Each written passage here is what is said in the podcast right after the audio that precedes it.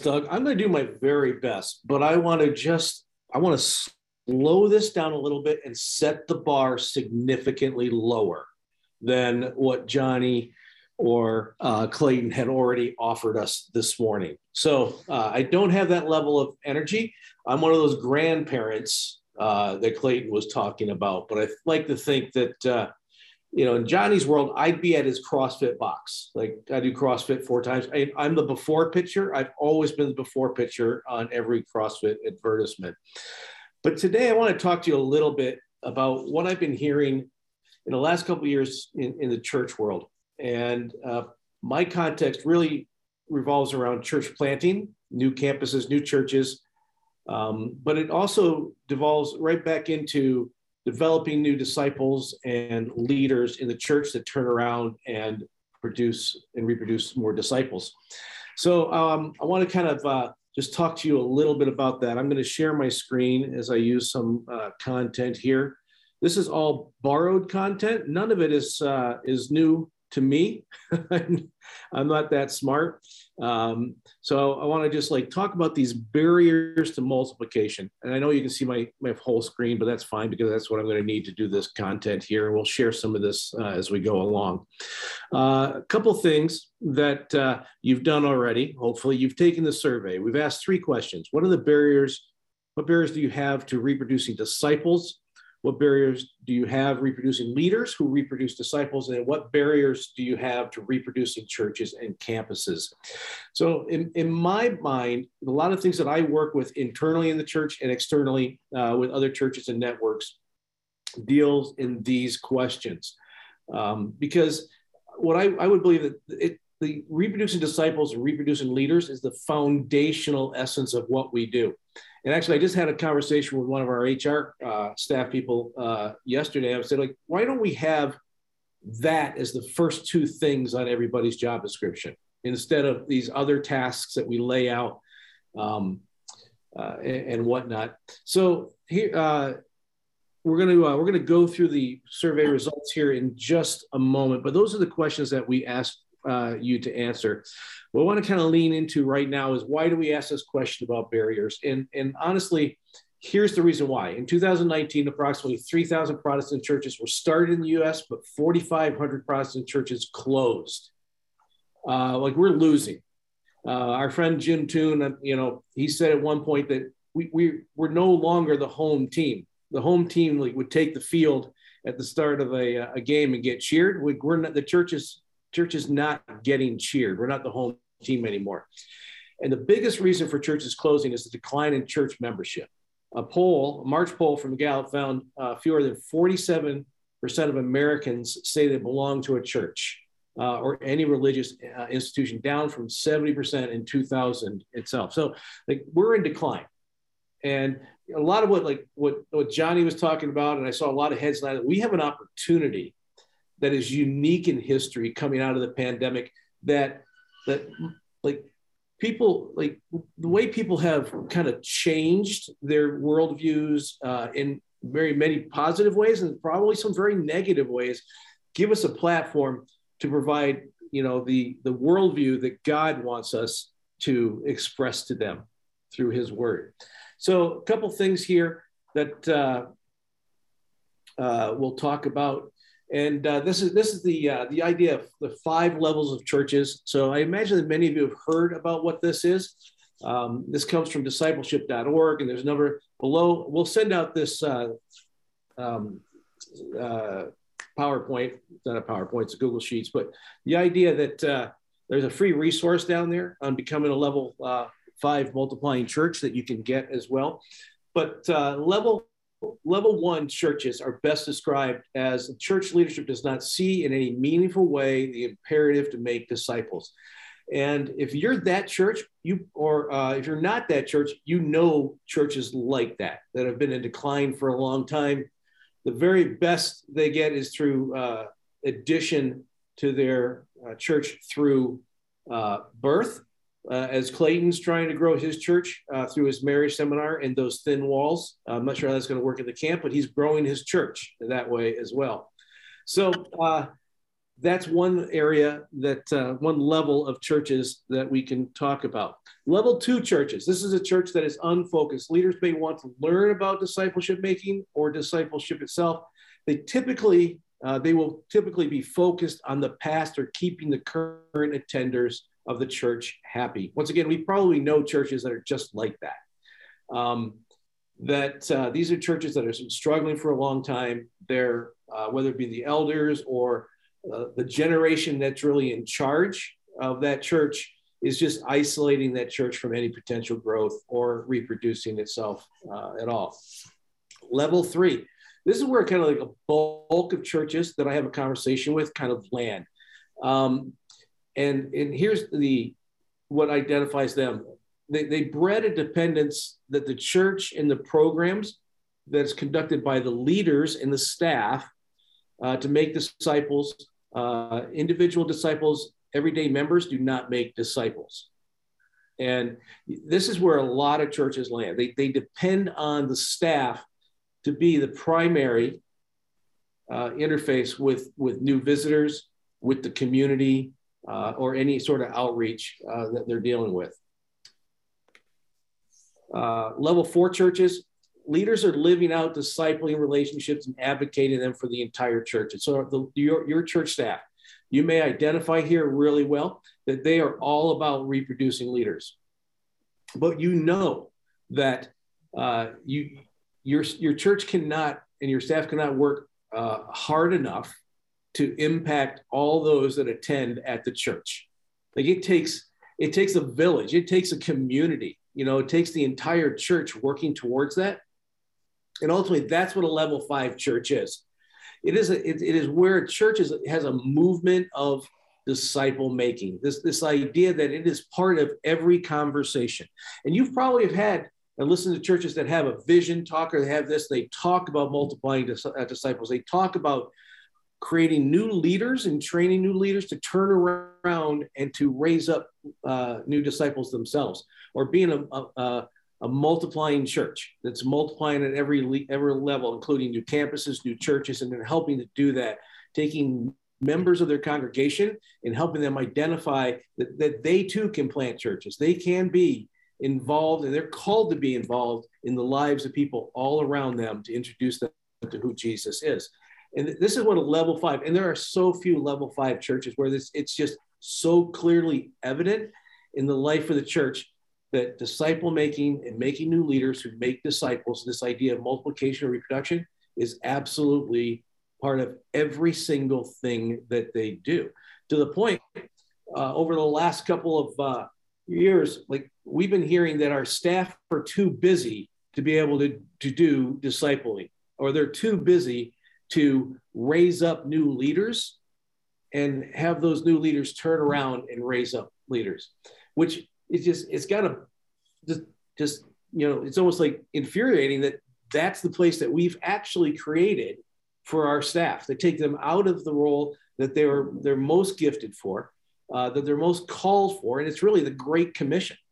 And we've created all these other ancillary responsibilities around them that just prevent them from uh, carrying out the mission that God has given us. So the question is here is this idea of where are you at? What are the barriers? If, if you are convinced that your church uh, mission is to create, is to make new disciples and is to raise up new leaders uh, who will make disciples, and then to multiply your church and your expression so that we we begin taking ground with new congregations and new churches impacting their communities then this kind of this little map of multiplication kind of should speak to you. You can see where it simply says that you create new disciples who become new leaders who turn around and create new disciples. And out of that comes a, an opportunity to, to plant and, and new churches new expressions of your churches through campuses new locations micro churches there are so many great models that are out there that are reaching people um, even the even the online you, we talked a little bit at the beginning of the the meta churches and stuff like that that are going out there that i just don't understand but talking to people They're, they're reaching people that no one else is reaching with the gospel. And this idea of networks, creating, reproducing, and multiplying networks. Um, I just got back from Exponential and I had a lot of conversations with people who are really interested in planting new churches or uh, in, in, taking ground for their communities. And, and ultimately, it comes down to this that um, one church, like 242, uh, you know, we have seven campuses, but where our campuses are located, one campus cannot affect change in the community. It's going to take a network of churches working together to create change in the community that points people to the gospel. One church can't do it. There can be many different expressions, but this idea of creating a network, working with friends, being friends on mission, uh, is such a powerful vision. And it's just, it, it creates a sustaining model for creating new churches that are interested in raising up new leaders that are interested in creating new disciples. And ultimately, then it just it morphs into a movement of churches. And you know, we, we already understand what a movement, like a restoration movement, looks like in our tribe. And I think that this is what just gets me really excited as I talk to a lot of different church leaders who don't have any of this. They don't they don't have a history, they're non-denominational, or their denominations have just stopped. And they're they're hungry for this type of level of networking. So it's just it's really good. So here here's the uh, Renee. Could you bring up the survey results for us, please?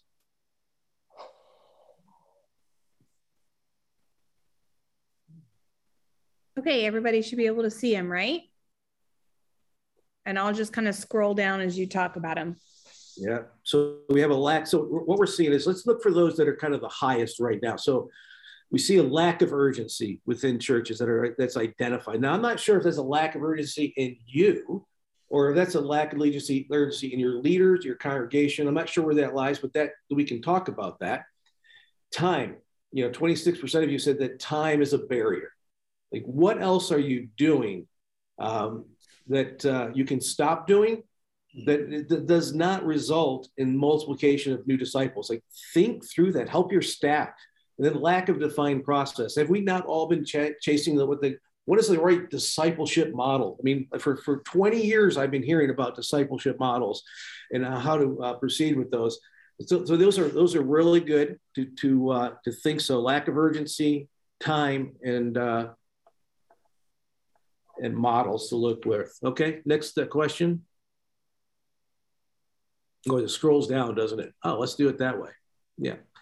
All right. Once again, time really high, reproducing leaders. Um, which doesn't it sound counterintuitive? If you don't have enough time to reproduce leaders because you're too busy, but you need leaders to take things off your plate so you can be more successful at what God's called you to, but you don't have time to do it. Can you see how this is creates a circular argument that can just kind of cause you uh, to be crazy? But what's interesting here as well is that how low congregational resistance and leadership resistance actually is on this uh, on this uh, on these results, which is really kind of interesting because in the past I've heard um, from a lot of churches that we've worked with that they this survey those rank a little bit higher.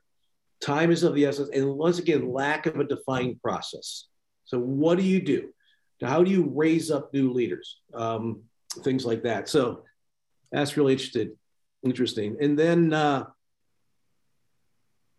the church planting, lack of urgency, lost vision, leadership resistance, um, lack of defining process, finances, and identifying and developing church leaders. These are all really common barriers that we see whenever we're dealing with church planting. So let me let me kind of uh, bring this back. I, would love to uh, kind of ask these questions of you. Um, I'm going to drop this screen and go back to the full screen so I can uh, pay attention to what people are saying. Drops information to the chat as well. Let's do this. All right. So tell me, why do these these barriers that you identified? How did they come about? Where, where were they?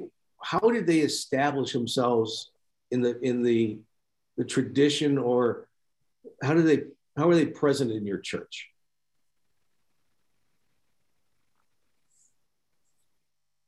and just start with the disciples raising up disciples when we talk about the sense of urgency. Why is there not a sense of urgency in your church to, to multiply or reproduce disciples?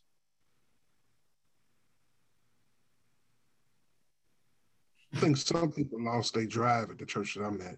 I've got a lot of older people. I came in as an intern pastor, uh, but they're getting their motivation back because of my energy. You know, uh, I come in with great energy, excitement.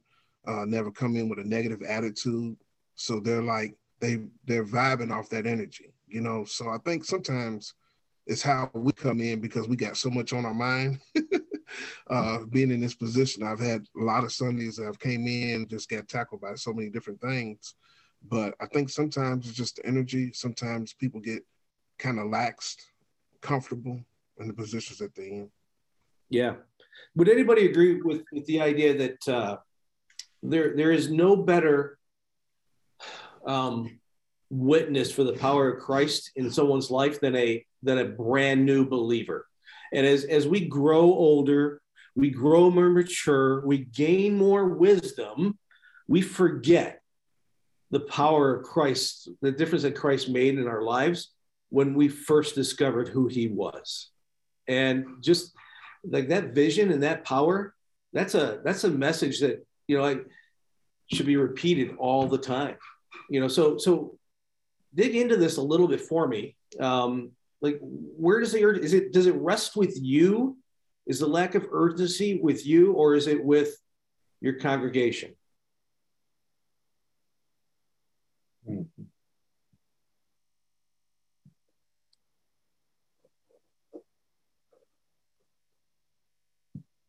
I got to one o'clock. Come on, people, work with me here.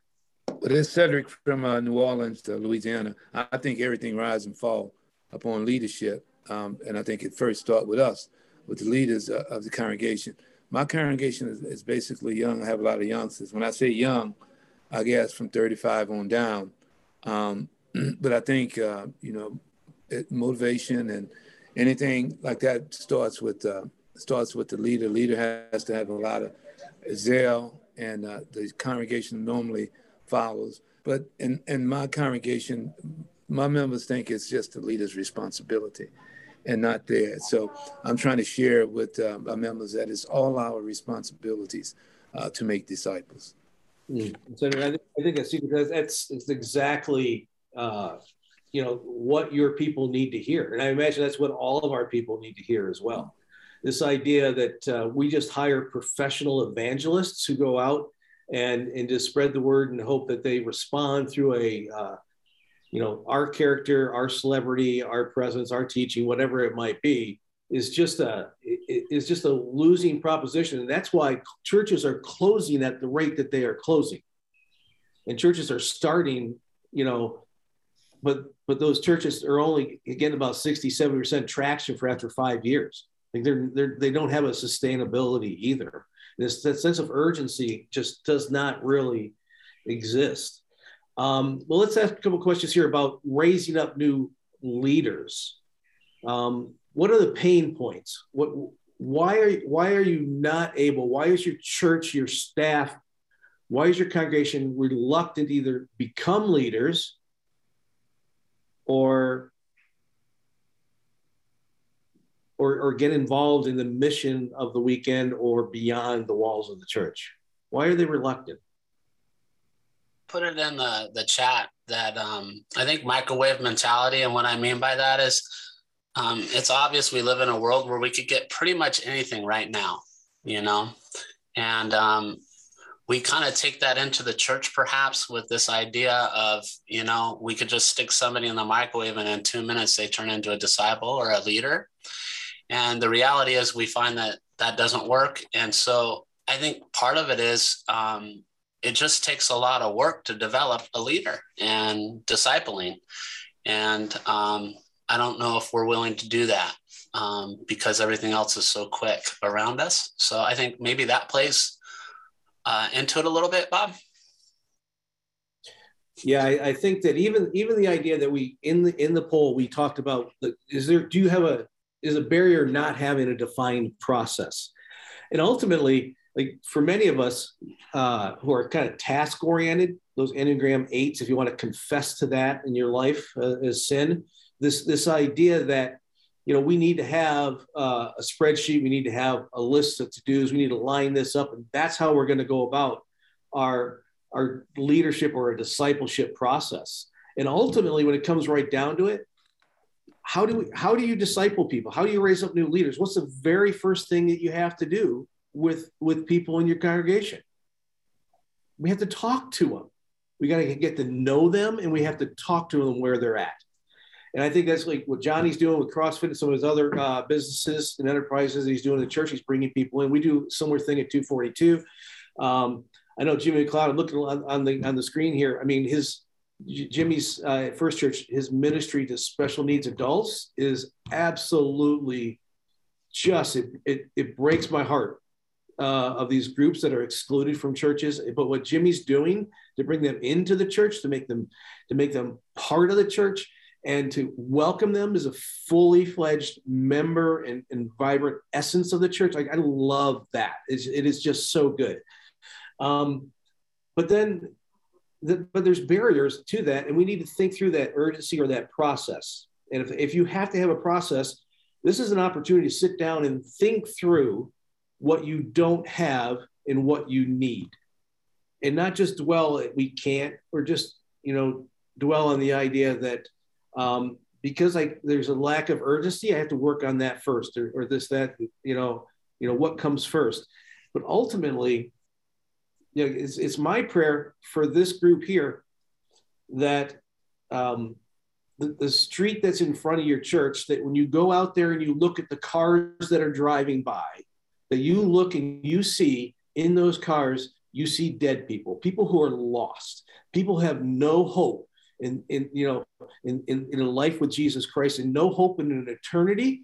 And those are the that's your congregation out there. They don't know it yet, but that's your mission field and that's the vision that has to go out into the community and, you know in your congregation and you know it really clayton's conversation with the kids and what's going on with students just if that doesn't cripple us and i think of i think of my grandchildren three years old and six years old you know Kana and Andrew, just this idea this is the life that they are being brought into.